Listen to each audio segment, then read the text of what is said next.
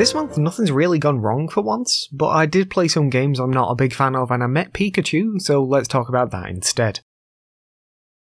My wife and I went out to a Pokemon trail that they were doing near me, and it was fun. You had to go around like a big shopping centre and find all the Pokemon from the Kanto region, and it was pretty fun. So there were Pokemon like everywhere. They had clips from the show playing on like a big screen. They'd painted the ceiling to have a massive Charizard on it.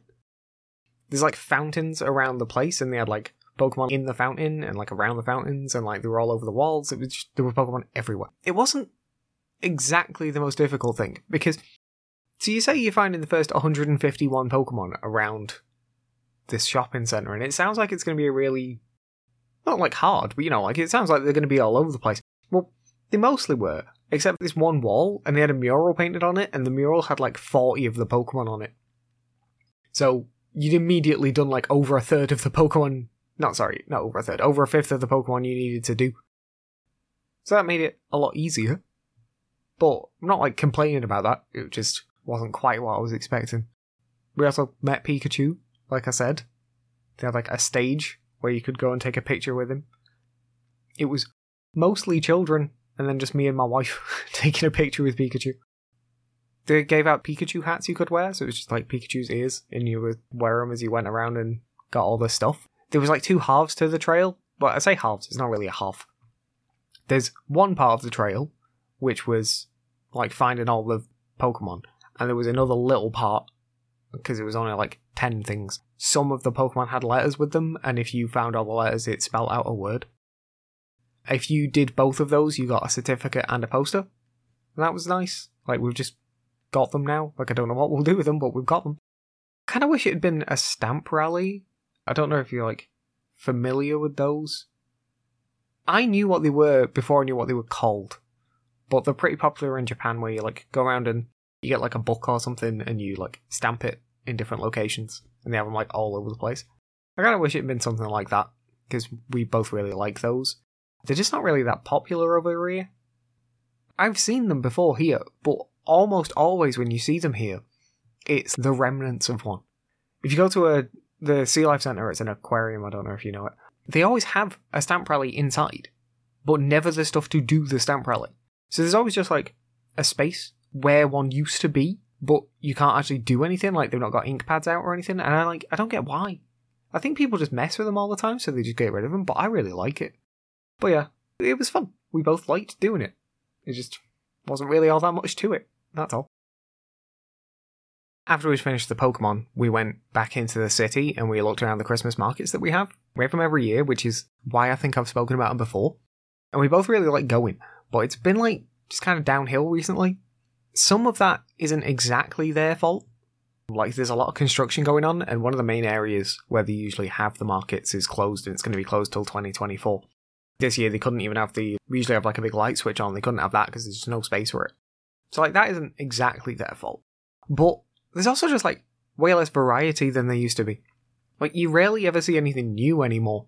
A lot of it's returning stuff, and returning stuff is fine. Like, I- I'm not complaining about the returning stuff. My issue is that there's just like loads of the same things in lots of places. There's a one cheese company, and they have about ten stalls spread out across the areas, and it's just too much. Like, we don't need that many. There also used to be a place that sold savoury pancakes, and my wife really likes them, but that's been gone for ages now, and we're just disappointed every time. Like, we both really like going, but it's just way less interesting now than it used to be. As for what I've been playing this month, it's mostly been between three or four different games. I've got my usual stuff like Animal Crossing, Monster Hunter, Elite, Final Fantasy, and then I've also been playing God of War, Ragnarok, Pokemon Scarlet, Bayonetta three and Somerville, and I've finished both of Bayonetta three and Somerville. Because I've not finished them yet, I've only got brief opinions on God of War and Pokemon. I'm about twenty hours in to God of War now, and it's easily my favourite of the series. I didn't play very much of the original ones, so there's not huge competition there. I played a little bit of, I think it was Chains of Olympus, and that's about it. I actually own all of them. I bought all of them while I was in New York on my honeymoon, and I've just never got around to playing them. One of the main reasons I haven't played them, actually, is because I really don't want to use my P S three. Just hate the P S three controller. Like, that's literally it. I hate the P S three controller so much that I don't want to use my P S three. Apparently you can use a P S four controller with the P S three if you use it wired, but I've just never got around to trying that, so Anyway, I finished twenty eighteen and I did like it, but there was always just something about it that bugged me, and I think it's mostly that the game kept feeling like it was going to end. And then they'd like pull the rug out from under you and go, actually no, it's got more. It starts off as find the tallest mountain, and then it's, actually this isn't the tallest mountain. Then it's find how to get to the tallest mountain. So you find how to get there, and then it gets destroyed, and then it's find a new way to get to the tallest mountain, and it's just, it's not necessarily that it's bad, it's just that it kept setting me up for the end of the game and then pulling the rug out from under me and going on further, and I just, I liked playing it, but didn't like that, and I disliked that so much that it put me off playing it. Once I finally did, I actually really liked it, but that's my issues with it, and Ragnarok doesn't have that issue, and it's gone places that I really didn't expect. At the moment, for those people who want to know, Atreus just got a mask, which I think is vague enough that it doesn't make any sense to anyone else. But yeah, I'm really enjoying it. It's shaping up to be one of my favourite games of the year. I don't think it's going to edge out my actual current favourite, but it's pretty close. As for Pokemon, I'm very early in. I think I've played maybe six hours actually, but I've only just got to the school because I spent like over two hours just walking around in like the starting area catching Pokemon. And I'm just really liking it. Like, I'm really enjoying it. And I did not expect that. I wasn't really interested in it, to be honest. And then when I finally got it, I was like, oh, actually, I like this. Like, watching it, I just never thought it looked all that interesting. And I, I still have my reservations about it being an open world. One of my main complaints at the moment is that it's lost, like, a lot of its charm by being open world. In that I've been to one of the towns, and I could tell you absolutely nothing about the town. There's a town before you get to the school, and I could tell you nothing about it. There's like five buildings or something. You can't go inside any of them. There's a Pokemon Center, but they're all accessible from outside now. There's no, like, clear routes anymore, I don't think. So there's no, like, individual route music, which was always, like, one of the best parts. It's fine, but it's lost a lot by doing this. So I wasn't all that interested before I got it. But I've just, like, actually enjoyed playing it. I'm enjoying going around and just catching Pokemon and stuff. It's fun. It runs like shit. I'm not going to pretend it doesn't. There's definitely parts about it that are bad, but I'm just having fun with it, which it's the first time since the remakes of Diamond and Pearl that I've enjoyed a Pokemon game, which granted there's only been one since then, but in terms of new Pokemon games, I think this is the first new Pokemon game I've liked since like X and Y. So it's been quite a while since I've enjoyed a new Pokemon game. I'm actually really enjoying my time with it. I know a lot of people don't like it, and like I say, the performance is bad, and there are aspects of it that aren't great, but I just want to play more. I like it.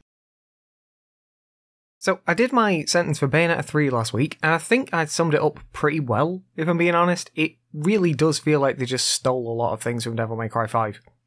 Viola is a worse-feeling Nero. The focus on summoning to fight for you is very reminiscent of V. I don't really want to spoil the game, so maybe skip ahead like three or four seconds, but the main characters get sent to hell at the end of the game. There's just like a lot of similarities. Really, all the game did was make me want to play Devil May Cry five more. I want to like Viola, and I like what she's going for, but she's just not... Like, her parry sucks. Her parry is terrible. Like, I don't know if it's just because I'm more used to Bayonetta's dodge timing than Viola's parry timing, and I'm sure that's part of it, but I could never reliably pull off Viola's parry, and I know I'm not the only person. It just doesn't feel good. I want to like her, but she feels bad. The only point of the game is to have the combat feeling good, and she feels bad. The Jeanne sections were awful as well, and I managed to bug one of them out, so I had to like redo the mission completely. There's one where you're like fighting a boss on a lift, and I don't know what I did, but at the end, then it's supposed to trigger a cutscene, but it just didn't trigger. And then not only did it not trigger it, I somehow managed to jump off the edge, and the only options... You can't restart a mission from within the mission, which is fucking stupid. So the option was either wait for the timer to count down, which had like six minutes on it, or redo the entire mission. It was just bad. The mission isn't fun overall, and then it bugged out at the end. I had to redo the entire fucking thing. The enemy designs are just kind of boring as well. Like, some of them I like. The jellyfish was kind of cool, but overall they just felt really bland. I don't know if I care enough to get a fourth one. I've always wanted to like Bayonetta, but I just never quite got there. And this has not only not made me care, this has actually made me care even less. It's made me just want more Devil May Cry, which is obviously not what they're going for.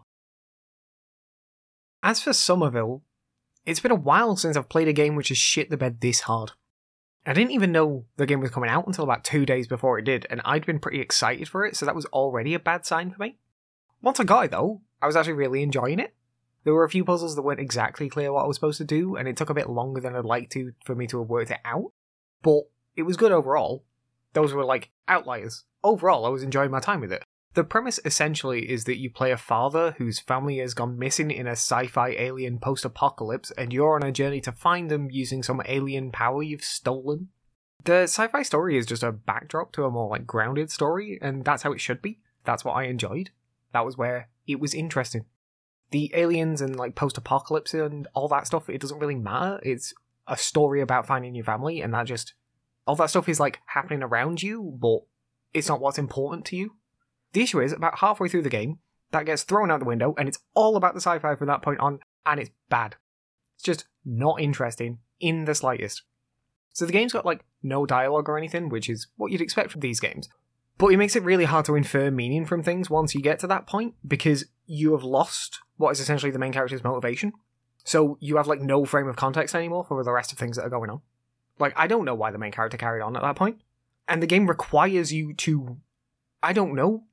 Like, one of the endings requires you to have memorized a pattern throughout the entire game, and I don't get how... Not only do I not get how the game expects you to know that, I don't get how the game expects you to memorize it, right, without setting it up previously. So, like, maybe you're like, oh, it's a thing to do on your next playthrough. Okay.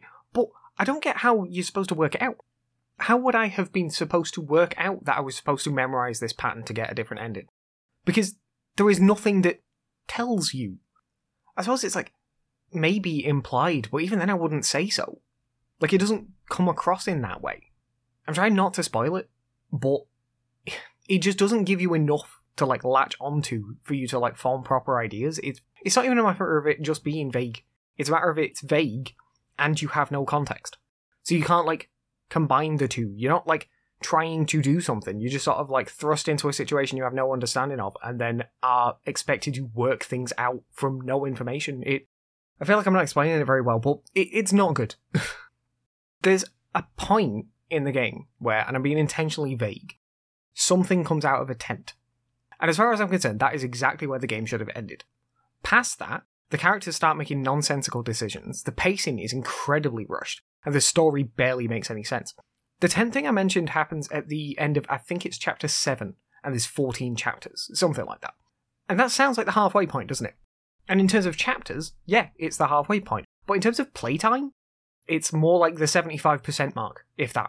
Like, the game's already very short, but the vast majority of the game takes place in the first seven chapters. And the next seven chapters are a disinteresting, incomprehensible rush to an ending that I didn't care about in the slightest.